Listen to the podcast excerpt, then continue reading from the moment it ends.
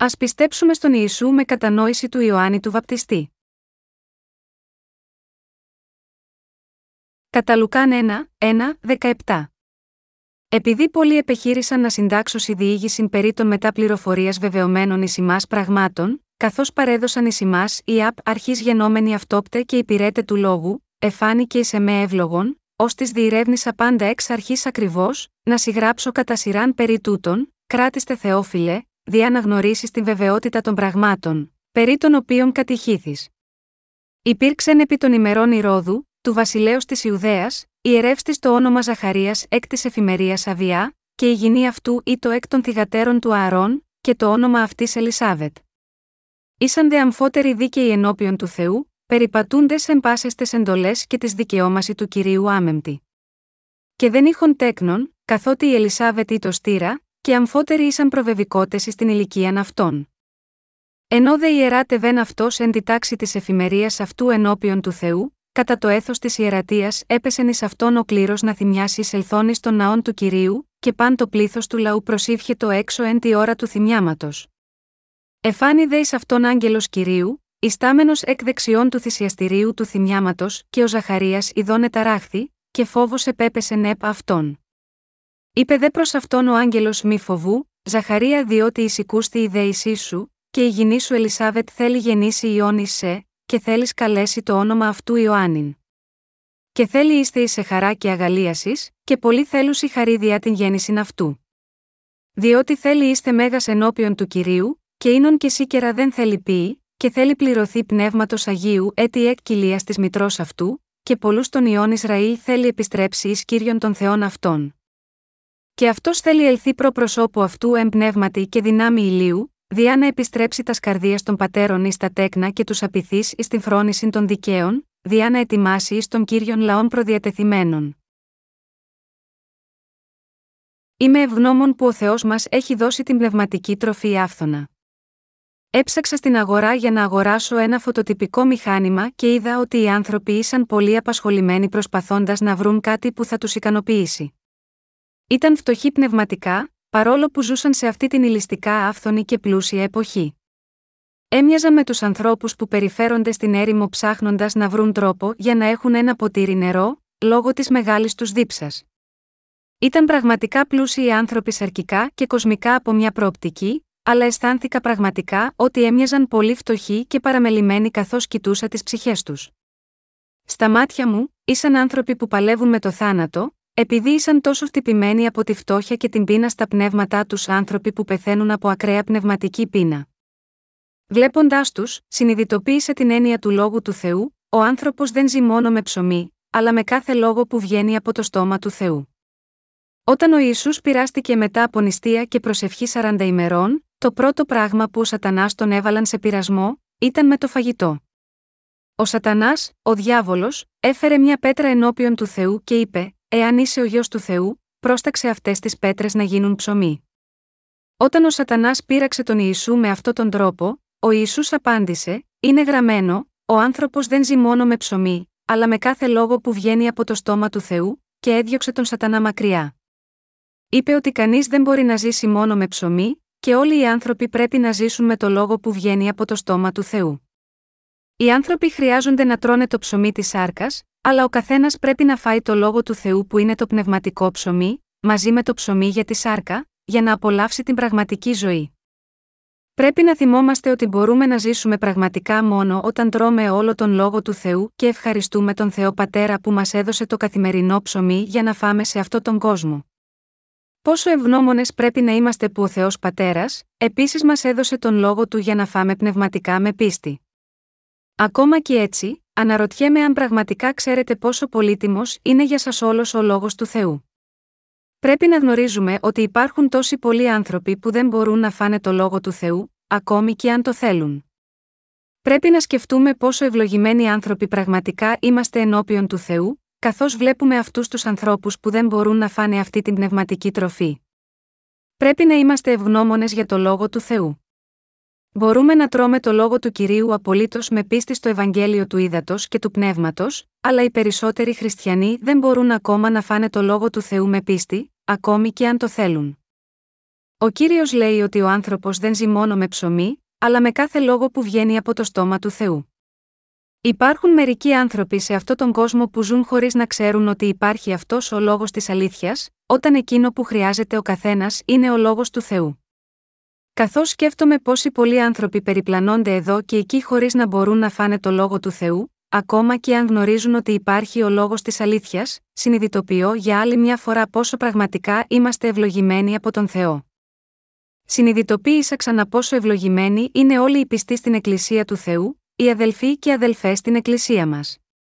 Αλλά όσο πιο πολύ αισθανόμαστε τέτοια πράγματα, τόσο περισσότερο εμείς, οι πιστοί που ζούμε στην Εκκλησία του Θεού, πρέπει να κοιτάξουμε τους εαυτούς μας και να δούμε αν είμαστε πραγματικά ευγνώμονες για το γεγονός αυτό, και αν τρώμε πραγματικά το λόγο του Θεού και αν είμαστε γεμάτοι με ευχαριστία. Λέω ότι έφτασα να σκέφτομαι με την καρδιά μου ότι πρέπει να διδάσκω αυτή τη μεγάλη αξία στους ανθρώπους στην Εκκλησία, επειδή πιθανώς υπάρχουν πολλοί άγιοι που δεν καταλαβαίνουν όλα αυτά τα πράγματα, όπως το να επικαλούνται το όνομα του Ιεχοβά στην Εκκλησία, να επικαλούνται το όνομα του κυρίου Ιησού, ψάλλοντας επένους για το έργο που επιτέλεσε, λέγοντας προσευχές σίγμα αυτόν. Διαβάζοντας και ακούγοντας το λόγο και ανταλλάσσοντας πνευματική κοινωνία είναι πραγματικά η πολύτιμη χάρη του πατέρα. Δεν ξέρετε τι πολύτιμη χάρη είναι ότι μπορούμε να ακούμε το λόγο του Θεού τώρα. Κατάλαβα πόσο πολύτιμο είναι ότι μπορώ να εξετάσω το λόγο του Θεού και να κηρύττω σε σας έτσι ώστε να ακούσω από σας, και επίσης να έχουμε κοινωνία μαζί με τους Αγίους του Θεού μας. Ο άνθρωπος δεν ζει μόνο με ψωμί, αλλά με κάθε λόγο που βγαίνει από το στόμα του Θεού. Αισθάνεστε λοιπόν πραγματικά ευγνώμονες και ότι είναι πολύτιμο που ζούμε τρώγοντας το λόγο του Θεού με αυτόν τον τρόπο, ο λόγος του Θεού είναι πραγματικά πολύτιμος. Ο λόγος του Θεού είναι σε εντελώς διαφορετικό επίπεδο σε σύγκριση με τα λόγια που εμείς τα πλάσματα μιλούμε. Οι γραφές είναι η καταγραφή όλων των λόγων που βγαίνουν από το στόμα του Θεού, και γάμα γιώτα αυτό ζούμε με το λόγο του Θεού με πίστη. Όσοι από εμάς πιστεύουν στο Ευαγγέλιο του Ήδατος και του Πνεύματος, πρέπει φυσικά να τρώμε τα πράγματα του κόσμου γιατί έχουμε σάρκα.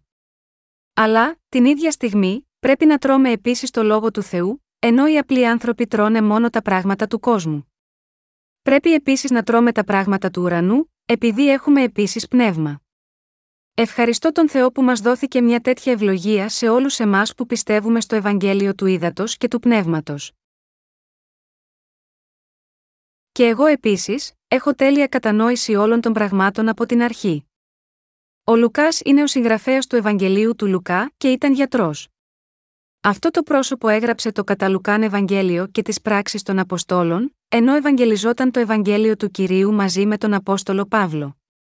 Το Ευαγγέλιο του Λουκά και οι πράξεις των Αποστόλων αποτελούσαν αρχικά ένα βιβλίο. Υπάρχει ένα πρόσωπο που εμφανίζεται εδώ με το όνομα Θεόφιλος, και μέχρι τώρα δεν γνωρίζουμε ποιος είναι αυτός ο Θεόφιλος. Αν εξετάσουμε τις πράξεις των Αποστόλων Κεφ. Ένα στίχος 1, αρχίζει τον μεμπρό των λόγων έκαμον, ο Θεόφιλε, περί πάντων όσα ήρχισε ο Ιησούς να κάμνει και να διδάσκει. Και συνεχίζει, επειδή πολλοί επιχείρησαν να συντάξουν διήγηση περί των μετά πληροφορία βεβαιωμένων εις πραγμάτων, καθώς παρέδωσαν εις ημάς η απ αρχής γενόμενη αυτόπτε και υπηρέτε του λόγου, εφάνηκε εις εμέ εύλογον, ως της διηρεύνησα πάντα εξ αρχής ακριβώς, να συγγράψω κατά σειράν περί τούτων, κράτηστε Θεόφιλε, δια να γνωρίσει τη βεβαιότητα των πραγμάτων, περί των οποίων κατηχήθης. Ω εκ τούτου, θα μπορούσαμε να δούμε μέσα από το χωρίο αυτό ότι οι πράξεις των Αποστόλων είναι η επιστολή που ο Λουκάς έγραψε σε ένα πρόσωπο ονομαζόμενο Θεόφιλος. Ο Θεόφιλος πρέπει να ήταν κάποιος σε υψηλή θέση αφού τον ονομάζει κράτης στο Θεόφιλο, και φαίνεται ότι είχε πιστέψει στον Ιησού ως σωτήρα. Καθώς συνεχίζουμε, λέει, επειδή πολλοί επιχείρησαν να συντάξουν διήγηση περί των μετά πληροφορία βεβαιωμένων ει ημά πραγμάτων, καθώς παρέδωσαν ει ημά η απ αρχής γενόμενη αυτόπτε και υπηρέτε του λόγου. Κατά Λουκάν 1, 1, 2. Ο Ισού είχε 12 μαθητές και αυτοί ήταν άνθρωποι που έζησαν, άκουσαν και είδαν τον Ιησού Χριστό όντως με τα σωματικά και τα πνευματικά μάτια. Αυτοί μοιράστηκαν με άλλους ανθρώπους το λόγο του Θεού που είχαν ακούσει. Το μοιράστηκαν ακριβώς σύμφωνα με όσα είδαν, και υπήρχαν πολλοί εργάτες που πήραν την πένα για να καταγράψουν όλα τα στοιχεία, σύμφωνα με τα πραγματικά περιστατικά. Αυτός ο μαθητής του Ιησού που ονομάζεται Λουκάς επίσης σκέφτηκε ότι θα ήταν καλό να γράψει στον κράτης στο Θεόφιλο για τον Ιησού χρονολογικά από την αρχή, λέγοντας ότι αυτά που ανέφερε τα είχε δει όλα από την αρχή με λεπτομέρειες. Ο Λουκάς είπε ότι το έκανε αυτό για να κάνει τον κράτης στο Θεόφιλο να γνωρίζει καλά όσα είχε μάθει. Ο Λουκάς, ένας από τους μαθητές του Ιησού Χριστού, άρχισε επίσης να γράφει για τον Ιησού Χριστό. Εκείνη την εποχή, μερικοί άνθρωποι διέσπηραν μια φήμη, ότι οι άνθρωποι που πίστευαν στον Ιησού Χριστό έπιναν αίμα. Έλεγαν ότι οι άνθρωποι που πίστευαν στον Ιησού, έπρεπε να πίνουν αίμα επειδή έλεγαν ότι ζούσαν πίνοντας αίμα. Ο Λουκάς έγραψε για να αντικρούσει και να απομυθοποιήσει τέτοιες παράλογες φήμες. Είπε: Δεν πίνουν πραγματικά αίμα. Απλώς θυμούνται πίνοντας το κρασί, το αίμα του Ιησού Χριστού που έχησε σε αυτόν τον κόσμο. Ω εκ τούτου, όταν κάποιος συκοφαντεί την αλήθεια για τον Ιησού Χριστό και γράφει κακά πράγματα, και όταν υπήρχαν κάποια γραπτά κακών ανθρώπων για να βλάψουν την πρώιμη χριστιανική εκκλησία, ο Λουκάς έγραψε τη διάψευση για τους ανθρώπους που πραγματικά πίστευαν στον Θεό σωστά. Απέδειξε ότι αυτός ο ψευδής ισχυρισμός δεν ήταν ακριβής και το έστειλε στους ανθρώπους που δυσφημούσαν τα παιδιά του Ιησού Χριστού και στους ανθρώπους που είχαν επιρροή σε υψηλές θέσεις. Το έκανε αυτό για να αποτρέψει τους ανθρώπους που κατήχαν υψηλές κυβερνητικές θέσεις να διαβάσουν τα κακά λόγια που γράφτηκαν από αυτούς τους οικοφάντε και να μην πιστέψουν απλοϊκά στα λόγια τους και, ως συνέπεια, να μην διώξουν τα παιδιά της πίστης. Πολλοί άνθρωποι μπορεί να έχουν προκαταλήψεις. Υπήρχαν άνθρωποι εκείνη την εποχή που πίστευαν τέτοιες παράλογες φήμες, ο κακός λόγος κυκλοφορούσε λέγοντας ότι οι άνθρωποι που πίστευαν στον Ιησού Χριστό ζούσαν με αίμα ανθρώπων. Ω εκ τούτου, έλεγαν ότι αυτοί οι άνθρωποι πρέπει όλοι να σκοτωθούν. Υπάρχει ένα παλιό ρητό που λέει ότι μια πένα είναι δυνατότερη από ένα ξύφος. Ω εκ τούτου, οι άνθρωποι που πιστεύουν στον Ιησού, το αντέκρουσαν αυτό με το λόγο που αρνήθηκε αυτή τη φήμη. Οι άνθρωποι πιστεύουν υπό κανονικές συνθήκες κάθε βιβλίο, που μπορεί να διαβάσουν. Γάμα γιώτα, αυτό έγραψα ο Λουκάς αυτό το βιβλίο σε έναν υψηλόβαθμο αξιωματούχο που ονομαζόταν Θεόφιλος. Το πρόσωπο που ονομάζεται κράτιστος Θεόφιλος εδώ, φαίνεται να είναι κάποιος που πίστευε στον Ιησού Χριστό όπως έχω επισημάνει προηγουμένως. σω γάμα γιώτα αυτό ο Λουκάς, ο μαθητής του Ιησού Χριστού, σκέφτηκε ότι θα ήταν καλό να γράψει ένα λεπτομερές έγγραφο για τον Ιησού Χριστό από την αρχή και από τα πιο βασικά πράγματα όσο μπορούσε να ξέρει. Το έκανε για να επιβεβαιώσει αυτό που ο κράτιστος Θεόφιλος είχε μάθει. Ο κράτιστος Θεόφιλος είχε μάθει την αλήθεια και πίστευε σε αυτή. Έτσι ο Λουκάς έγραψε την παρούσα επιστολή επειδή νόμιζε ότι θα ήταν καλό να γράψει μια επιστολή σίγμα, αυτόν για τον Ιησού Χριστό με μεγαλύτερη λεπτομέρεια. Αυτό δεν είναι άλλο από το Ευαγγέλιο του Λουκά. Ο Ιωάννης ο βαπτιστής γεννήθηκε από την οικογένεια του Ααρών. Συνήθως ονομάζουν τον Ιωάννη που βάπτισε τον Ιησού με το όνομα Ιωάννης Βαπτιστής για να τον διακρίνουν από τον Ιωάννη τον μαθητή του Ιησού. Ας διαβάσουμε το λόγο από το Ευαγγέλιο του Λουκά Κεφ. Ένα εδάφια 5 έως 7. Λέει, υπήρξεν επί των ημερών Ηρώδου, του βασιλέως της Ιουδαίας, ιερεύστης το όνομα Ζαχαρίας εκ της εφημερίας Αβιά, και η γυνή αυτού ή το εκ των θυγατέρων του Ααρών, και το όνομα αυτής Ελισάβετ. Ήσαν δε αμφότεροι δίκαιοι ενώπιον του Θεού, περιπατούντες εν πάσεστες εντολές και της δικαιώμαση του Κυρίου άμεμπτη. Και δεν είχον τέκνον, καθότι η Ελισάβετ ή το στήρα, και αμφότεροι ήσαν προβεβικότες στην ηλικία αυτών κατά Λουκάν 1, 5, 7. Αυτή είναι η ιστορία από την εποχή του βασιλιά του Ισραήλ Ηρώδη. Ο Λουκάς καταγράφει το ιστορικό από τη γέννηση του Ιωάννη του Βαπτιστή με λεπτομέρεια από πολύ πριν. Υπήρξε ένας ιερέας από τη διέρεση του Αβιά και το όνομά του ήταν Ζαχαρίας και σύζυγός του ήταν η Ελισάβετ. Λέει, ήσαν δε αμφότεροι δίκαιοι ενώπιον του Θεού, περιπατούντες εν πάσεστες εντολές και τη δικαιώμαση του κυρίου Άμεμπτη. Ο διαχωρισμός του Αβιά αναφέρεται στους απόγονους του αρχιερέα Αρών. Α ρίξουμε μια ματιά στη γενεαλογία του Ιωάννη του Βαπτιστή. Οι διαιρέσεις των ιερέων των απογόνων του Αρών αναφέρονται στο ΚΕΦ. 24 του ενός χρονικών. Α το δούμε μαζί. Λέει, και αυτέ ήσαν διαιρέσεις των ιών του Αρών, οι ιοί του Αρών, Ναδάβ και Αβιούδ, Ελεάζαρ και Ιθάμαρ. Και απέθανον ο Ναδάβ και ο Αβιούδ έμπροσθεν του πατρός αυτών, και δεν είχον ιούς όθεν ιεράτευσαν ο Ελεάζαρ και ο Ιθάμαρ ενός χρονικών 24, 1, 2. Συνεπώς, είναι γραμμένο ότι ο Αρών είχε γεννήσει τέσσερις γιους. Αλλά λέει ότι ο Ναδάβ ο μεγαλύτερος γιος του Αρών και ο Αβιούδ πέθαναν ενώ πρόσφεραν βέβηλη φωτιά κατά τη θυσία και ότι η Ελεάζαρ και η Θάμαρ ήταν η υπόλοιπη γη του. Αυτοί πήραν το ιερατείο και έκαναν το έργο της προσφοράς της θυσίας προς τον Θεό. Έκαναν αυτό το έργο, και ύστερα έρχονται τα ονόματα των 24 εγγονών του Ααρών από τον στίχο 6, και κατέγραψεν αυτούς σε Μαΐας ο ιό του Ναθαναήλ ο γραμματεύς, ο εκ των Λεβιτών, έμπροσθεν του βασιλέως και των αρχόντων και σαδόκ του ιερέως και αχιμέλεχιού του Αβιάθαρ και έμπροσθεν των αρχηγών των πατριών των ιερέων και Λεβιτών, λαμβανομένης μιας πατριάς εκ του Ελεάζαρ και μιας εκ του Ιθάμαρ. Ο πρώτος δε κλήρος εξήθεν εις τον Ιωιαρίβ, ο δεύτερος εις τον Ιεδαΐαν, ο τρίτος εις τον Χαρίμ, ο τέταρτος εις τον Σεωρίμ, ο πέμπτος εις τον Μαλχίαν, ο έκτος εις τον Μεϊαμίν, ο έβδομο ει τον Ακό, ο όγδοο ει τον Αβιά, ο ένατο ει τον Ιησούν, ο δέκατο ει τον Σεχανίαν, ο ενδέκατο ει τον Ελιασίβ, ο δωδέκατο ει τον Ιακίμ, ο δέκατο τρίτο ει τον Ουφά, ο δέκατο τέταρτο ει τον Ιεσεβάβ, ο δέκατο πέμπτο ει τον Βιλγά, ο δέκατο έκτο ει τον Ιμύρ, ο δέκατο έβδομο ει τον Εζήρ. Ο 18ο ει τον Αφισή, ο 19ο ει τον Πεθαία, ο 20ο ει τον Ιεζεκίλ, ο 21ο ει τον Ιαχίν, ο 22ο ει τον Γαμούλ, ο 23ο εις τον Δελαΐαν, ο 24ο εις τον Μααζίαν. Αύτε ήσανε διατάξεις αυτών εις την υπηρεσίαν αυτών, διά να εισέρχονται εις τον οίκον του κυρίου κατά το διατεταγμένον εις αυτούς διάχυρο ααρών του πατρός αυτών, ως προσέταξεν εις αυτόν κύριος ο Θεός του Ισραήλ. Ενός χρονικών 24, 6, 19.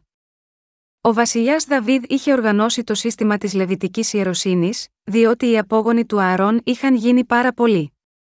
Είχαν κατανεμηθεί σε 24 τμήματα ανάλογα με τις οικογένειες των 24 εγγονών του Ααρών. Ένας από τους ιερείς από τη διαίρεση του Αβιά κατά τη διάρκεια του βασιλιά του Ισραήλ Ρώδη, στην εποχή της καινής διαθήκης, ονομαζόταν Ζαχαρίας. Ο Ζαχαρίας ήταν απόγονος του αρχιερέα Αρών. Ο βασιλιάς Δαβίδ έκανε κάθε τμήμα να υπηρετεί τα καθήκοντα της κοινή για 15 ημέρες, και η διαίρεση του Αβιά εμφανίζεται εδώ 8η στη σειρά. Ο Ιωάννης ο Βαπτιστής εμφανίζεται στο Ευαγγέλιο του Λουκά, και στη σημερινή περικοπή της Αγίας Γραφής λέει για τη γενεαλογία του Ιωάννη του Βαπτιστή από την αρχή. Έχω σημειώσει νωρίτερα ότι ο Λουκάς σκέφτηκε ότι θα ήταν καλό να στείλει μια επιστολή που θα μπορούσε να εξηγήσει την προέλευση του Ευαγγελίου στον Θεόφιλο. Ω εκ τούτου, ο Λουκάς έδειξε ξεκάθαρα τη γενεαλογία του Ιωάννη του Βαπτιστή, γράφοντας ότι υπήρχε ένας ορισμένος ιερέας με το όνομα Ζαχαρίας, από τη διαίρεση του Αβιά, και ότι η γυναίκα του ήταν από τις κόρες του Ααρών και το όνομά της ήταν Ελισάβετ. Λέει ότι η Ελισάβετ ήταν επίσης απόγονος του Ααρών. Αυτό σημαίνει ότι επιλέχθηκε από την οικογένεια του Ααρών. Εκεί εμφανίστηκε ο Ζαχαρίας και η Ελισάβετ, τη σύζυγός του, ο Ζαχαρίας ήταν ιερέας από τη διαίρεση του Αβιά, εγγονός του αρχιερέα Ααρών. Η Ελισάβετ ήταν επίσης μια απόγονος του Ααρών. Οι γραφές λένε ότι και οι δύο ήταν δίκαιοι ενώπιον του Θεού. Λέει ότι αυτοί ήταν δίκαιοι και περπατούσαν άμεμπτοι σε όλες τις εντολές και τα διατάγματα του κυρίου. Αυτοί οι άνθρωποι πίστευαν στον Ιεχοβά Θεό αληθινά και καθαρά, δεδομένου ότι υπηρετούσαν και ακολουθούσαν με ειλικρινή καρδιά τον νόμο που ο Θεός είχε συστήσει σίγμα, αυτού στην παλαιά διαθήκη. Η παλαιά διαθήκη λέει ότι ο λαός του θα πρέπει να προσφέρουν τη θυσία της εξηλαίωσης για την ετήσια αμαρτία με τη σφαγή ενός τράγου και αυτοί ακολουθούσαν αυτό το νόμο απαρέγκλητα. Οι γραφές γράφουν: Δεν υπάρχει δίκαιος ουδέης Ρωμαίους 3 και 10. Λένε ότι δεν υπάρχει κανένας δίκαιος, εκτός από τον άνθρωπο που έχει λάβει την άφεση των αμαρτιών πιστεύοντας τον Ιησού στα πλαίσια του νόμου της ζωής. Αλλά αυτοί οι δύο άνθρωποι ονομάστηκαν δίκαιοι στα πλαίσια αυτής της κατάστασης. Αυτό σημαίνει ότι ακόμη και κατά τη διάρκεια της παλαιάς διαθήκης, οι δύο αυτοί άνθρωποι πίστευαν ότι ο Μεσία που έμελε να έρθει ως ο αμνός της θυσίας σύμφωνα με την υπόσχεση του Θεού, θα τους δώσει την άφεση των αμαρτιών αναλαμβάνοντας τις αμαρτίες μέσω του βαπτίσματος και πεθαίνοντας αντιπροσωπευτικά. Αυτός είναι ο τρόπος με τον οποίο έγιναν δίκαιοι ενώπιον του Θεού. Η σημερινή βιβλική περικοπή λέει ότι αυτοί ήταν δίκαιοι, περιπατούνται εν πάσες εντολές και τη δικαιώμαση του κυρίου άμεμπτη. Ήταν δίκαιοι στο περπάτημά τους πραγματικά, όχι μόνο στα λόγια τους. Και η γραφή λέει, και δεν είχον τέκνον, καθότι η Ελισάβετ ή το στήρα, και αμφότεροι ήσαν προβεβικότες στην ηλικία αυτών. Ενώ δε ιεράτε βεν αυτός εν τη τάξη της εφημερίας αυτού ενώπιον του Θεού, κατά το έθος της ιερατείας έπεσεν εις αυτόν ο κλήρος να θυμιάσει ελθόνης των ναών του κυρίου, και παν το πλήθος του λαού προσήφιε έξω εν τη ώρα του θυμιάματος. Εφάνει δε εις αυτόν άγγελος κυρίου, ιστάμενος εκ δεξιών του θυσιαστηρίου του θυμιάματος, και ο Ζαχαρίας ειδώνε ταράχθη, και φόβος επέπεσε νεπ αυτόν. Είπε δε προς αυτόν ο άγγελος μη φοβού, Ζαχαρία διότι εισηκούστη η δέησή σου, και η γυνή σου Ελισάβετ θέλει γεννήσει Ιώνη σε, και θέλεις καλέσει το όνομα αυτού Ιωάννην. Και θέλει είστε εις σε χαρά και αγαλίασης, και πολύ θέλουσι χαρίδια την γέννηση αυτού κατά Λουκάν 1, 7, 14. Όπως μπορείτε να δείτε, αυτό το ηλικιωμένο ζευγάρι δεν είχε παιδί. Όταν αυτός πήγε στο ναό του Θεού για να εκπληρώσει το καθήκον του ως ιερέας σύμφωνα με τη σειρά της διαίρεσής του και ενώ πρόσφερε τη θυσία, Άγγελος εμφανίστηκε στον Ζαχαρία τη στιγμή που πρόσφερε το θυμίαμα. Ο Ζαχαρίας πιθανώς προσευχήθηκε στον Θεό και για το δικό του πρόβλημα, ενώ, βέβαια προσευχόταν για τους ανθρώπους, όταν προσευχόταν ενώπιον του Θεού. Μήπως και εγώ και εσείς δεν προσευχόμαστε σαν αυτόν, όμως η διήγηση της γραφής λέει ότι ο άγγελος που εμφανίστηκε εκείνη τη στιγμή είπε: Είπε δε προς αυτόν ο άγγελος μη φοβού, Ζαχαρία διότι εισηκούστη η δέησή σου, και η γυνή σου Ελισάβετ θέλει γεννήσει Ιώνη σε, και θέλεις καλέσει το όνομα αυτού Ιωάννην. Και θέλει είστε σε χαρά και αγαλίασης, και πολύ θέλουσι χαρίδια την γέννηση αυτού. Διότι θέλει είστε μέγας ενώπιον του κυρίου, και ίνον και σίκερα δεν θέλει πει, και θέλει πληρωθεί πνεύματος Αγίου έτη εκ κοιλίας της μητρός αυτού, και πολλούς των ιών Ισραήλ θέλει επιστρέψει εις κύριον των Θεών αυτών. Και αυτός θέλει ελθεί προ προσώπου αυτού εμπνεύματι και δυνάμει ηλίου, διά να επιστρέψει τας σκαρδία των πατέρων εις τα τέκνα και τους απειθείς εις την φρόνηση των δικαίων, διά να ετοιμάσει εις των κύριων λαών προδιατεθειμένων, κατά Λουκάν 1, 13, 17. Ο άγγελος είπε στον Ζαχαρία ότι ο Θεός θα δώσει ένα γιο στην Ελισάβετ, αλλά ο Ζαχαρίας δεν το πίστεψε αυτό. Ο Θεός έκανε τον Ζαχαρία μουγκό για να αποδειχθεί αυτό, επειδή ακριβώς σκέφτηκε με την ανθρώπινη λογική και δεν μπορούσε να πιστέψει στο λόγο του κυρίου. Ω εκ τούτου, ο Ζαχαρίας έγινε μουγκός έως ότου το παιδί γεννήθηκε. Το στόμα του ελευθερώθηκε μόνο μετά που γεννήθηκε ο Ιωάννης. Ο άγγελος είπε ότι ο Θεός θα δώσει ένα γιο για τον Ζαχαρία και την Ελισάβετ, και το όνομά του θα είναι Ιωάννης. Ο Άγγελος είπε επίσης ότι ο Ζαχαρίας θα χαιρόταν και θα ήταν ευτυχισμένος, και πολλοί άνθρωποι επίσης θα χαίρονταν για τη γέννησή του. Είναι γραμμένο ότι ο Ιωάννης θα ήταν μεγάλος ενώπιον του κυρίου και θα γέμιζε με άγιο πνεύμα από τη μήτρα και θα επέστρεφε τους απογόνους του Ισραήλ προς τον Θεό. Είπε, επίσης, ότι θα πορευτεί ενώπιον του κυρίου με το πνεύμα και τη δύναμη του Ηλία, και θα στρέψει τις καρδιές των πατέρων προς τα παιδιά και την ανυπακοή προς τη σοφία των δικαίων. Λέει ότι ο Θεός του έδωσε το πνεύμα και τη δύναμη του προφήτη Ηλία. Ο αντιπροσωπευτικός προφήτης της Παλαιάς Διαθήκης λέγεται ότι είναι ο προφήτης Ηλίας, και η καινή διαθήκη λέει ότι ο Ιωάννης ο Βαπτιστής είναι σαν τον Ηλία. Όταν οι γραμματείς δήλωσαν ότι ο Ηλίας πρέπει να έρθει και να αποκαταστήσει τα πάντα πριν ερχόταν ο Μεσία, ο Ισού είπε: Ήθεν ήδη ο Ηλίας, και δεν εγνώρισαν αυτόν, αλλά έπραξαν εις αυτόν όσα ήθελησαν κατά Ματθαίων 17 και 12. Όταν ο Ισού είπε ότι ο Ηλίας είχε ήδη έρθει, εννοούσε ότι ο Ιωάννης ο Βαπτιστής γεννήθηκε σε αυτό τον κόσμο με το πνεύμα του Ηλία. Αλλά τι σημαίνει εδώ το πνεύμα του Ηλία, εάν κατανοήσουμε ποιο είναι το πνεύμα του Ηλία, μπορούμε να καταλάβουμε γιατί ο Ιωάννης ο Βαπτιστής ήταν ο αντιπρόσωπος όλης της ανθρωπότητας που προετοίμασε το δρόμο του κυρίου. Ο Μωυσής είναι ο εκπρόσωπος του νόμου στην παλαιά διαθήκη και ο εκπρόσωπος του συνόλου των προφητών είναι ο Ηλίας. Αλλά ο εκπρόσωπος όλης της ανθρωπότητας είναι ο Ιωάννης ο Βαπτιστής που είχε το πνεύμα του Ηλία. Θα μπορούσαμε να δούμε γιατί η γραφή λέει ότι ο Ιωάννης έχει έρθει με το πνεύμα του Ηλία, όταν μελετάμε για τον προφήτη Ηλία της παλαιάς διαθήκης. Ο Ηλίας ήταν ο υπηρέτης του Θεού και ο προφήτης από τη Γαλάαδ στο βόρειο βασίλειο του Ισραήλ. Εκείνη την εποχή, το Ισραήλ ήταν χωρισμένο σε βόρειο βασίλειο και το νότιο βασίλειο, και ο βασιλιάς Αχαάβ κυβερνούσε το βόρειο βασίλειο του Ισραήλ. Αλλά ο βασιλιάς Αχαάβ έφερε μια εθνική γυναίκα ως σύζυγό του, παρ όλο που ήταν Ισραηλίτης, ο οποίος έπρεπε να σέβεται και να λατρεύει τον Θεό. Όταν ήρθε στο σπίτι του Αχαάβ, η σύζυγός του Ιεζάβελ έφερε στο παλάτι του τον Βαάλ για να τον λατρεύει ως Θεό, και οι Ισραηλίτες άρχισαν να δέχονται και να λατρεύουν τον Βαάλ που λάτρευε η βασίλισσά τους Ιεζάβελ. Βάλ σημαίνει άρχοντας και θα μπορούσε επίσης να μεταφραστεί ως ιδιοκτήτης. Αυτός ο αρσενικός Θεός συνήθως λατρευόταν στη γη της Χαναάν εκείνη την εποχή. Πίστευαν ότι ο Βάαλ ήταν Θεός που έκανε τη γη γόνιμη και καρποφόρα, και έκανε τα ζώα να ευημερούν και να αυθονούν. Τέλος πάντων, θεωρούνταν ως ένα είδος Θεού της ευημερίας. Έχουμε και εμείς επίσης άλλες θεότητες όπως ο Βάαλ στη χώρα μας. Θα μπορούσαμε να δούμε είδωλα όπως ο Βάαλ στα δημόσια νεκροταφεία, και οι άνθρωποι στην Κορέα τα στείνουν χωρίς καν να γνωρίζουν την προέλευση της εικόνας. Ο Βάαλ ήταν Θεός που διαχειριζόταν την παραγωγικότητα της γης και την ευημερία των ζώων, και ο Βάαλ λατρευόταν κυρίως μεταξύ των γεωργών. Τέτοιοι θεοί που αναμένεται να φροντίζουν για τη γεωργία και την κτηνοτροφία και τη γη, είναι διάσπαρτοι σε όλο τον κόσμο. Αυτός ο Θεός είναι αρχικά ένα εθνικός Θεός και όχι ο Θεός του Ισραηλιτικού λαού.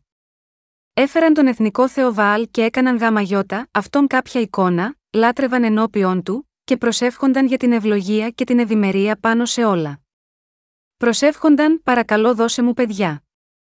Παρακαλούμε κάνε τη συγκομιδή μας άφθονη.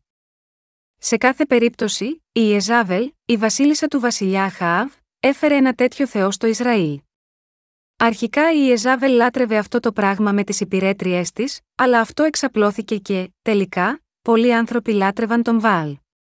Η δύναμη της Βασίλισσας είναι πραγματικά μεγαλύτερη απ' όσο νομίζετε. Υπάρχει ένα ρητό που λέει: Οι άντρες κινούν τον κόσμο, αλλά είναι οι γυναίκες αυτές που κινούν τους άντρες. Αν ένας άντρας είναι το κεφάλι, στη συνέχεια, μια γυναίκα πρέπει να είναι ο λαιμός. Το κεφάλι κινείται από εδώ και από εκεί, όταν ο λαιμός κινείται με αυτόν τον τρόπο.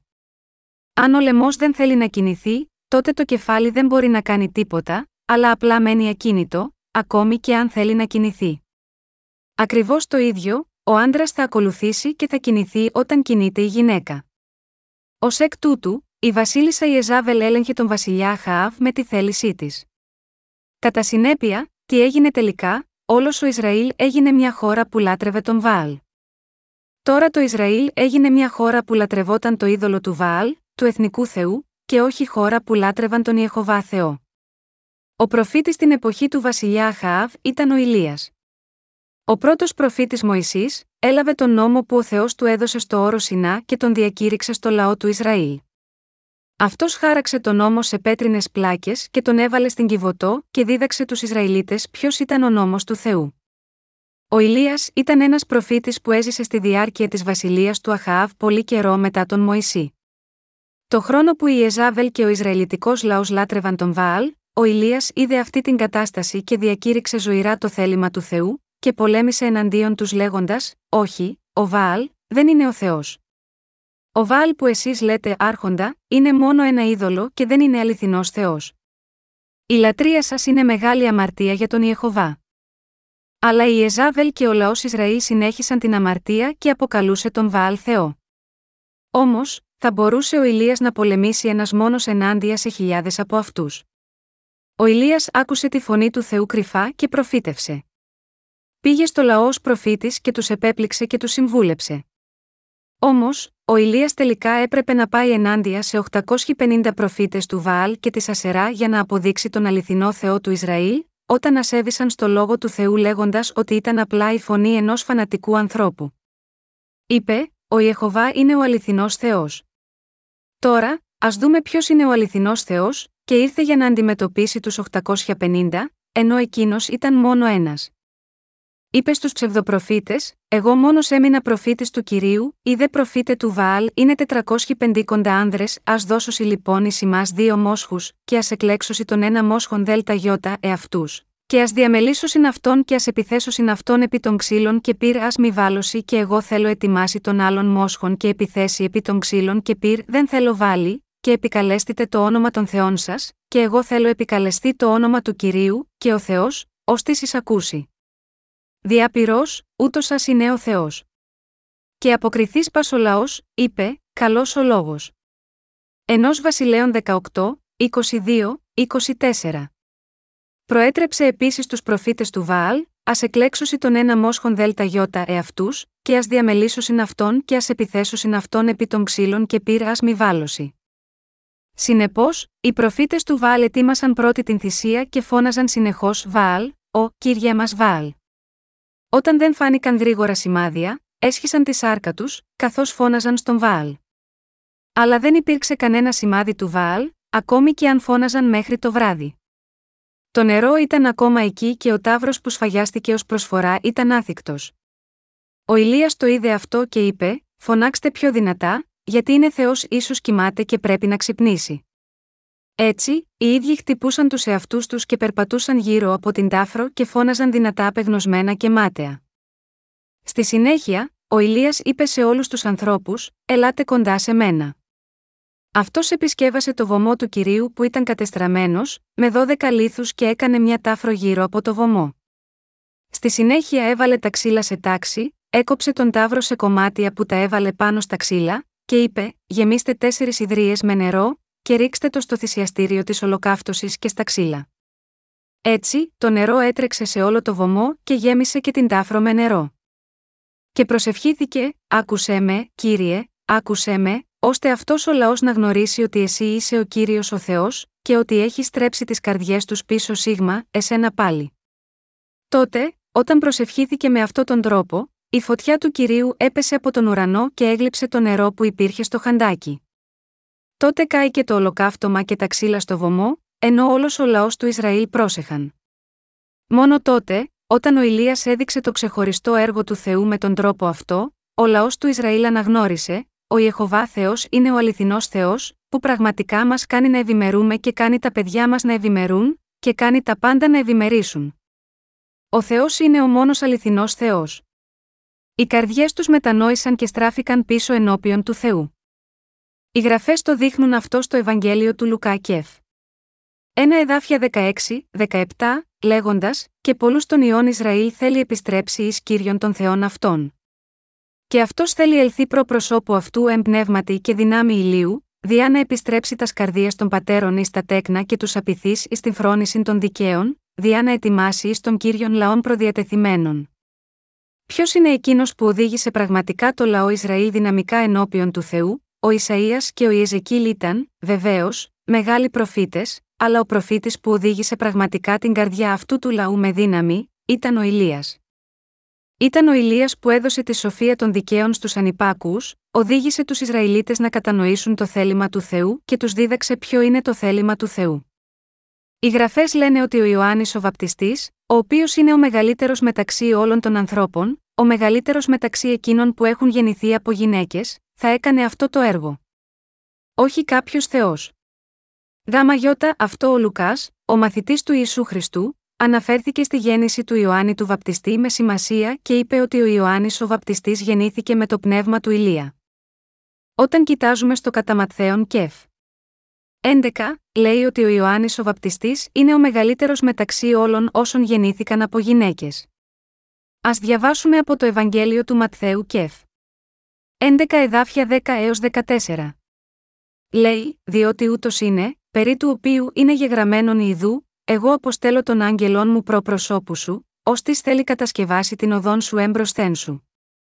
Αληθώς σας λέγω, μεταξύ των γεννηθέντων υπόγυναικών δεν ηγέρθη μεγαλύτερος Ιωάννου του Βαπτιστού, πλην ο μικρότερος εν τη βασιλεία των ουρανών είναι μεγαλύτερος αυτού.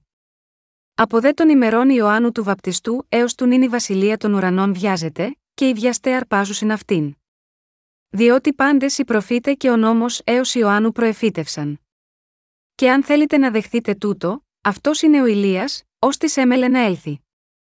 Ο Θεός υποσχέθηκε στο βιβλίο του Μαλαχία στην παλαιά διαθήκη, πω θα έστελνε ένα πρόσωπο όπως ο Ηλίας, Μαλαχίας 4, 5.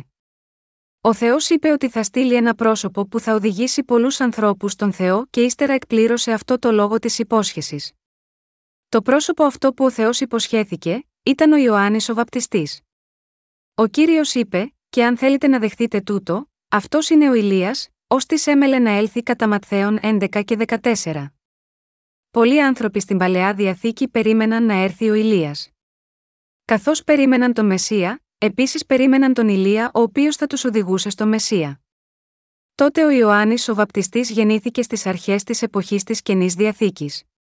Ο Ιωάννης ο Βαπτιστής γεννήθηκε σε αυτόν τον κόσμο με το πνεύμα του Ηλία, και ο κύριος προετοίμασε τον Ιωάννη τον Βαπτιστή για τους αμαρτωλούς, για να γυρίσουν πίσω στον Θεό τόσοι πολλοί άνθρωποι, ελευθερώνοντάς τους από την αμαρτωλή κατάσταση της λατρείας του Βαάλ, του ψεύτικου Θεού.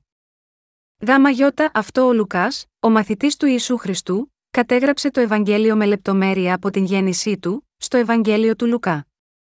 Αν και γνωρίζουμε τώρα καλά για το έργο του Ιωάννη του Βαπτιστή, επειδή έχουμε ακούσει και πιστέψει στο Ευαγγέλιο του Ήδατος και του Πνεύματος, υπάρχουν πολλοί άνθρωποι που ακόμα δεν ξέρουν καλά ποιος είναι ο Ιωάννης ο Βαπτιστής και τι είχε κάνει. Ακόμη και χριστιανοί πιστοί δεν ξέρουν για τον Ιωάννη τον Βαπτιστή, που αναφέρεται με ένα τόσο σημαντικό τρόπο στις γραφές. Δεν ξέρουν παρά το γεγονός ότι διαβάζουν το Ευαγγέλιο του Λουκά, το Ευαγγέλιο του Ματθαίου, το Ευαγγέλιο του Μάρκου και το Ευαγγέλιο του Ιωάννη, ενώ ο Ιωάννης ο Βαπτιστής αναφέρεται με μεγάλη σημασία στις γραφές. Αν και οι γραφές μιλούν για τον Ιωάννη τον Βαπτιστή με μεγάλη σημασία, οι άνθρωποι παίρνουν μόνο μια επιφανειακή άποψη γάμα γιώτα, αυτόν, σκεπτόμενοι, ο Ιωάννης ο Βαπτιστής είναι μόνο ένας από τους προφήτες και τους υπηρέτες του Θεού. Λένε μόνο ο μικρον με τόνο, τι τους έρχεται στο μυαλό, χωρίς να προσπαθούν να τον κατανοήσουν σωστά. Ακόμα και χριστιανοί ηγέτες του σήμερα λένε τέτοια πράγματα. Ποιος είναι πραγματικά ο Βάαλ, ο Βάαλ αντιπροσωπεύει τον ψεύτικο Θεό αυτού του κόσμου. Αλλά ο Ιεχοβά Θεός είναι ο μόνος που υπάρχει αυθύπαρκτος. Αυτός είπε: Εγώ είμαι όν, είμαι αυτός που είμαι, έξοδος 3 και 14. Αυτός ο Θεός δεν δημιουργήθηκε από ένα πλάσμα. Αλλά ο Βάαλ είναι αποκοίημα της φαντασίας που δημιουργήθηκε από την ανθρώπινη σκέψη. Οι άνθρωποι τον έκαναν αντικείμενο της λατρείας τους και προσεύχονται σε αυτόν για την ευημερία τους. Ο Βάλ δημιουργήθηκε από τη σκέψη πλασμάτων που δημιούργησε ο Θεός, και είναι είδωλο. Αυτή είναι η θρησκεία του κόσμου. Ποιος είναι ο Θεός μας, ο Θεός που πιστεύουμε, ο Θεός που δημιούργησε τον κόσμο, όπως καταγράφεται στις γραφές, ο Θεός της Αγίας Τριάδας που υπάρχει με τη δική του δύναμη και βούληση, είναι ο Ιεχοβά Θεός. Με άλλα λόγια, ο Ιησούς Χριστός είναι ο δημιουργός μας.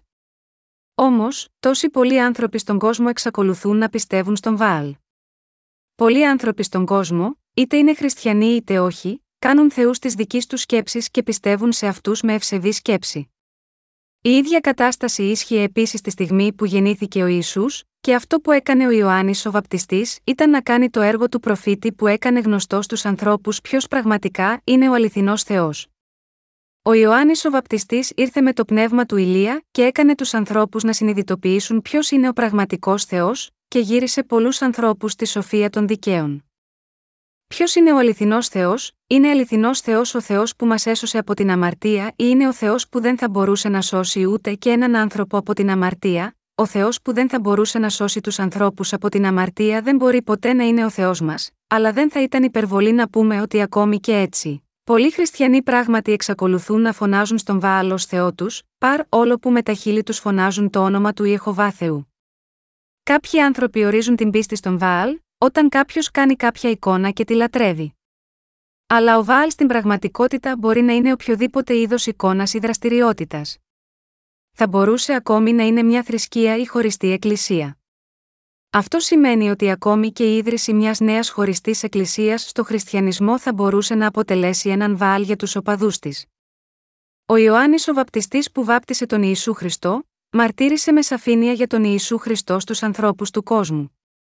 Ο Ιωάννης ο Βαπτιστής μαρτύρησε ξεκάθαρα ότι ο Ιησούς Χριστός είναι ο σωτήρας μας. Ο Ιωάννης ο Βαπτιστής μαρτύρησε με σαφήνεια πως ο κύριος ανέλαβε επάνω του τις αμαρτίες μας. Ο Ιησούς Χριστός πιστεύουμε ότι είναι ο αληθινός Θεός. Μπορεί ο κόσμος να μας κάνει να ευημερούμε, μπορεί να φαίνεται ότι ο κόσμος μπορεί να μας κάνει να ευημερίσουμε, αλλά αυτό δεν είναι πραγματικό. Μόνο ο Θεός μπορεί να μας κάνει να ευημερούμε. Μόνο ο Θεός μπορεί να μας κάνει ευτυχισμένους, να μας ευλογήσει και να μας κάνει να ευημερούμε. Εκείνος που μας οδηγεί στην ευλογημένη ζωή και μας κάνει να ζούμε μέσα σε αληθινή ευτυχία δεν είναι άλλος από τον Ιεχοβά Θεό. Όχι οποιοδήποτε άλλος Θεός είδωλο. Αυτός είναι ο Ιησούς Χριστός που πιστεύουμε. Αυτός είναι ο σωτήρας μας. Αν κοιτάξουμε γύρω μας, υπάρχουν τόσοι πολλοί χριστιανοί πιστοί αυτές τις μέρες. Αλλά το ενδιαφέρον τους δεν είναι στον Θεό, αλλά αντίθετα στην πραγματικότητα είναι σε ορισμένα άτομα, ορισμένες χωριστές εκκλησίες και ορισμένες οργανώσεις, παρ όλο που λένε ότι πιστεύουν στον Ιησού Χριστό.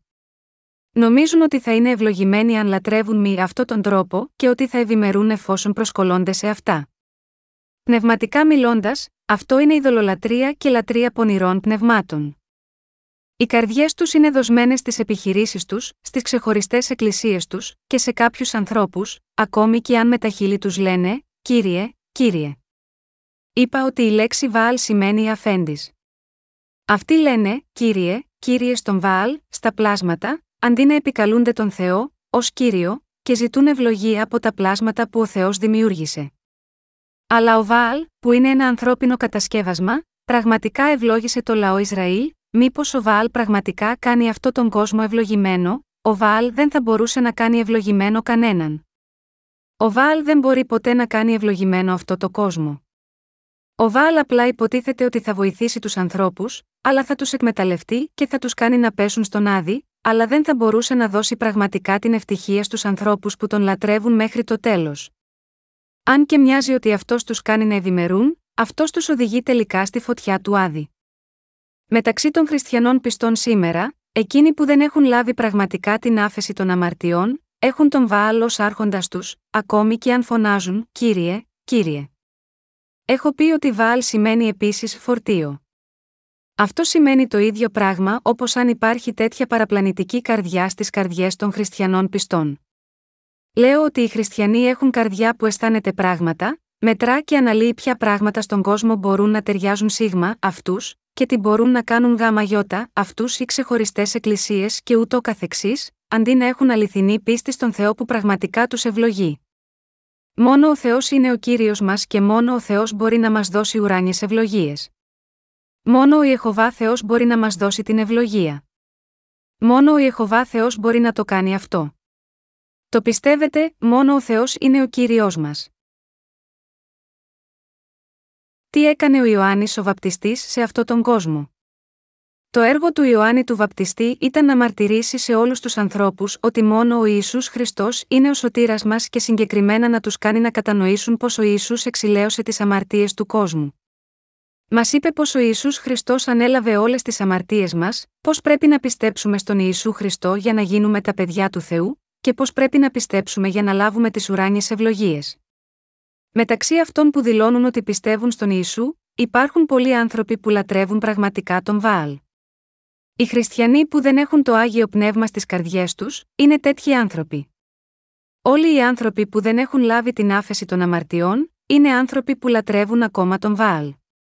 Φωνάζουν κύριε, κύριε, αλλά δεν ενδιαφέρονται πραγματικά τι λέγει ο κύριος. Απλώς προσεύχονται στον Θεό με μια ανεδή καρδιά, ζητώντας ευλογία και δεν θέλουν να ακούσουν τίποτα άλλο από τον Θεό. Ο Θεός είναι ο συνετός Θεός που μας λέει τα πάντα μέσω του λόγου, όπως το πώς θα λάβουμε τις ευλογίες, και τι είναι σωστό και τι είναι λάθος. Είναι επίσης ο ζωντανός Θεός. Αυτός μας οδηγεί με το λόγο του βήμα με βήμα και δίνει στους ανυπάκους τη σοφία της δικαιοσύνης, και δίνει την πατρική αγάπη στα πιστά παιδιά. Ο Θεός μας είναι ζωντανός ακόμα και σήμερα, και μας οδηγεί στην ορθή πορεία και μας μιλάει μέσα από την Εκκλησία και μέσω των προκατόχων στην πίστη. Αλλά οι άνθρωποι σκέφτονται ότι ο ψεύτικος Θεός Βάαλ ή η ηλική ευημερία μπορούν να τους δώσουν ευτυχία. Αλλά ο Βάαλ δεν μπορεί ποτέ να δώσει ευτυχία στους ανθρώπους. Σε μια εποχή που όλοι οι Ισραηλίτες στράφηκαν στο Βάαλ και τον λάτρευαν, ο προφήτης Ηλίας απέδειξε ποιος είναι ο αληθινός και ζωντανός Θεός, και μετέστρεψε την ανυπακοή προς την σοφία της δικαιοσύνης. Ποιος ήταν τόσο μεγάλος ηγέτης, ήταν ο Ηλίας που έμελε να έρθει και αυτός δεν είναι άλλος από τον Ιωάννη τον Βαπτιστή. Οι γραφές λένε ότι ο Ιωάννης ο Βαπτιστής θα οδηγήσει όλους τους ανθρώπους στον Ιησού Χριστό και όλοι οι άνθρωποι θα πιστέψουν στον Ιησού Χριστό μέσω της μαρτυρίας του. Η Αγία Γραφή μιλάει για αυτό. Δεν είναι υπερβολή να πούμε ότι ο δρόμος προς τη σωτηρία σου είναι τόσο πολύ μακριά, εάν δεν καταλάβεις καθαρά τι έχει κάνει ο Ιωάννης ο Βαπτιστής. Οι άνθρωποι που τριγυρίζουν λέγοντας οι τάδε είναι αιρετικοί και άνθρωποι που δεν δέχονται το λόγο του Θεού, επειδή είναι αλαζόνες και υπερήφανοι, αν και δεν γνωρίζουν τίποτα για την αλήθεια, τέτοιοι άνθρωποι δεν μπορούν απολύτως να λάβουν τη σωτηρία. Ο Ιωάννης ο Βαπτιστής είναι το πρόσωπο που ήταν σαν τον Ηλία.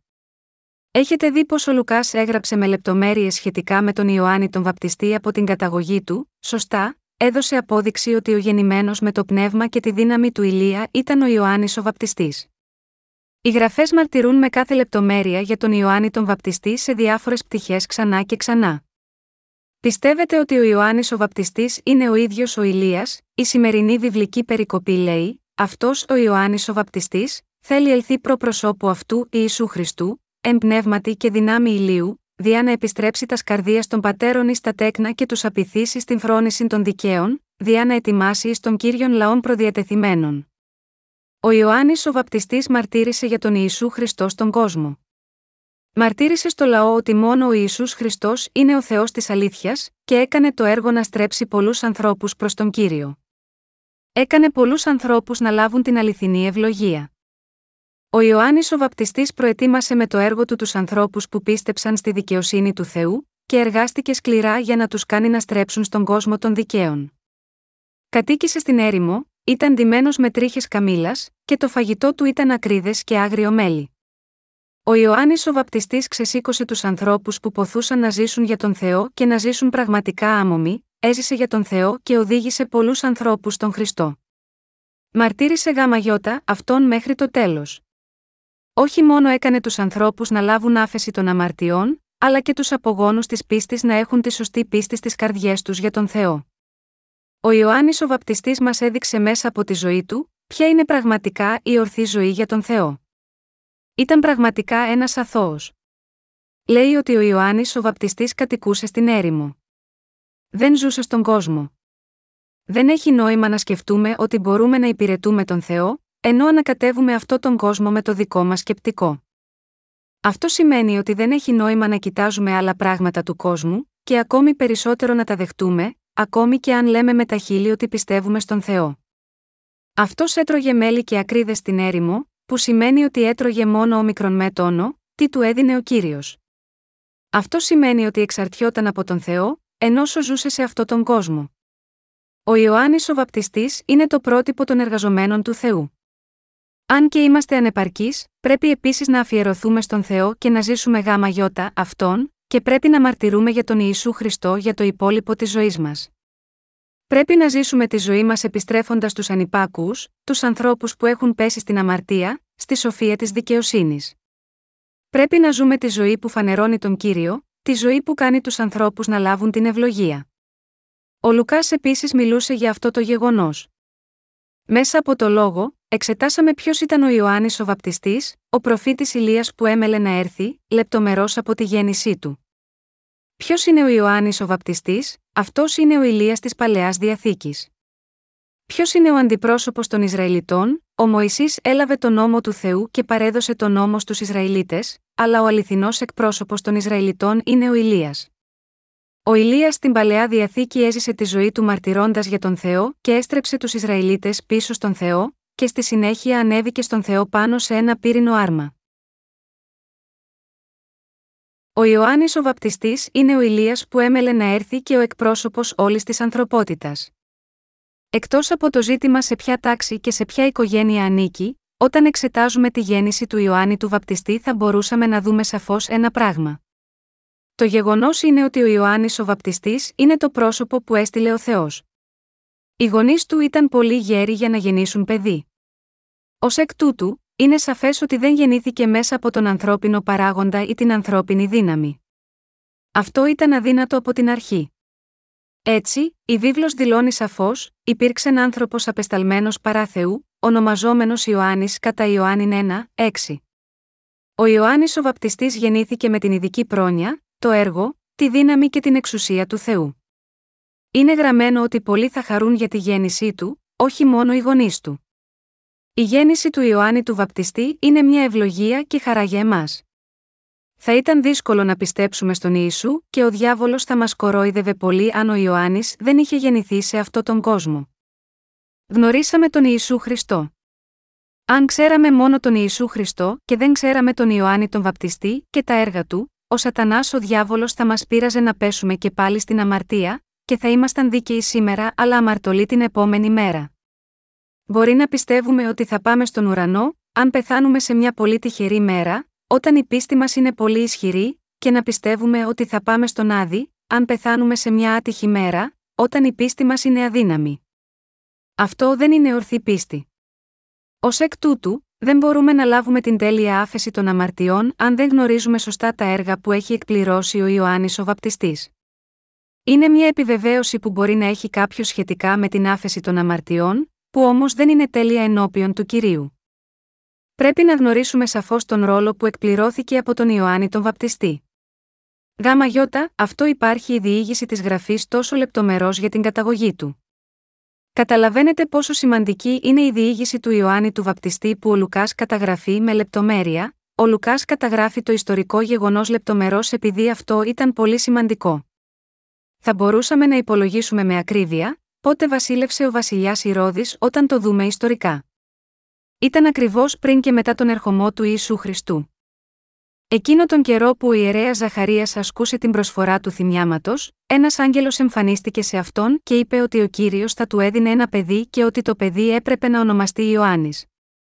Ο άγγελος το είπε αυτό πριν ακόμη συλληφθεί ο Ιωάννης.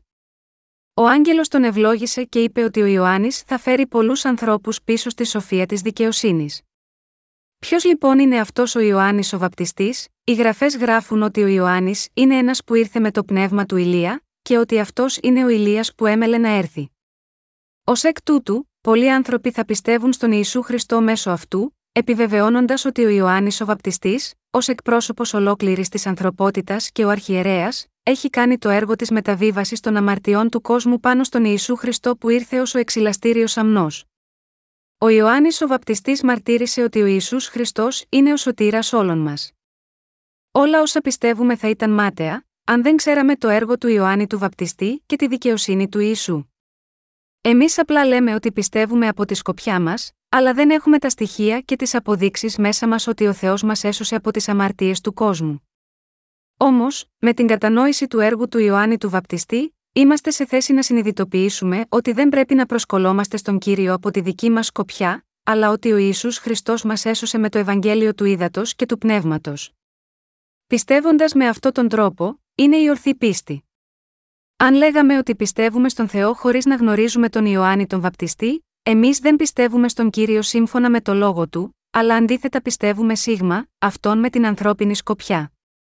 Τι συμβαίνει όταν πιστεύουμε στον Ιησού αυθαίρετα, από τη δική μας σκοπιά, η πίστη αποτυγχάνει όταν η πίστη μας γίνεται αδύναμη και πρέπει, κατά συνέπεια, να πάμε στον Άδη. Διαπράττοντας αμαρτία κάθε μέρα και προσφέροντας προσευχές μετάνοιας κάθε μέρα, όπως και οι περισσότεροι χριστιανοί, αυτό δεν είναι σίγουρα μια σωστή πίστη. Λέγοντας, πιστεύω σε σένα από την πλευρά μου και στηρίζομαι σίγμα αυτό, αυτό δεν είναι μια αληθινή πίστη. Η πίστη που στηρίζεται στον εαυτό μου καταραίει όταν γίνομαι αδύναμος. Αλλά αν κατανοήσουμε σωστά το έργο του Ιωάννη του Βαπτιστή, μπορούμε να κατανοήσουμε πως ο Ιησούς ανέλαβε όλες τις αμαρτίες μας και να ξέρουμε ότι ο Ιωάννης μαρτύρησε για τον Ιησού Χριστό. Αυτός επίσης είπε ότι ο Ισού είναι ο αμνός του Θεού που σηκώνει τις αμαρτίες του κόσμου και επίσης γνωρίζουμε και πιστεύουμε ότι δεν έχουμε καμία αμαρτία, χάρη στον Ιησού. Ο κύριος και ο Ιωάννης ο Βαπτιστής αποφάσισαν να μας φέρουν στον ουρανό μέσα από το έργο που συνεργάστηκαν. Ω εκ τούτου, δεν έχουμε άλλη επιλογή από το να πάνε στον ουρανό, ακόμη και αν δεν θέλουμε, επειδή αυτοί εργάστηκαν τόσο σκληρά γάμα γιώτα αυτό. Ο Ιησούς μας έσωσε εκπληρώνοντας την δικαιοσύνη του Θεού μέσω του βαπτίσματός Του. Έχουμε λάβει τη σωτηρία με αυτόν τον τρόπο. Ο Θεός αποφάσισε να μας σώσει από τις αμαρτίες του κόσμου και το εκπλήρωσε αυτό με το νερό, το αίμα και το Άγιο Πνεύμα, 1 Ιωάννου 5, 4, 7. Ο Κύριος το μαρτύρησε αυτό μέσω του Ιωάννη του Βαπτιστή. Γιατί γεννήθηκε ο Ιωάννης ο Βαπτιστής, ο Ιωάννης ο Βαπτιστής γεννήθηκε σε αυτόν τον κόσμο, για να μαρτυρήσει για τον Ιησού Χριστό, για να κάνει πολλούς ανθρώπους δίκαιους, να επιβεβαιώσει τα έργα του Ιησού Χριστού, να αποκαλύψει ότι ο Ισού είναι ο αληθινός Θεός, να βεβαιώσει ότι ο Ισού είναι ο αληθινός Θεός που δημιούργησε το σύμπαν και ο κύριος που έσωσε όλους τους ανθρώπους. Είναι ο Ιησούς που καθάρισε εντελώς τις αμαρτίες όλων των ανθρώπων και είναι επίσης ο ίδιος ο Ιησούς που τους δημιούργησε. Ο Ιωάννης ο Βαπτιστής ήρθε σίγμα, αυτό τον κόσμο για να μαρτυρήσει όλα αυτά τα γεγονότα. Δίνω πραγματικά ευχαριστίες ενώπιον του κυρίου, που ήρθε σε μας με το Ευαγγέλιο του Ήδατος και του Πνεύματος. Σκέφτομαι τι πρέπει να κάνουμε όσο προχωράμε ζώντας στο μέλλον. Πρέπει να φέρουμε πολλούς ανθρώπους πίσω στη σοφία της δικαιοσύνης, να ζούμε τη ζωή της μαρτυρίας για τον Ιησού Χριστό, να μαρτυρούμε ότι ο Ιησούς είναι ο αληθινός Θεός και ο ένας και μοναδικός Θεός που έφερε όλες τις αμαρτίες του κόσμου. Η βίβλος μας το λέει αυτό. Θέλω όλοι να ζήσετε αυτή τη ζωή της μαρτυρίας, σαν τον Ιωάννη τον Βαπτιστή. Εγώ πραγματικά θέλω να λάβετε την ευλογία με τη βοήθεια του Θεού και να ζήσετε συνεχώς τη ζωή ενός ιεροκήρυκα το υπόλοιπο της ζωής σας.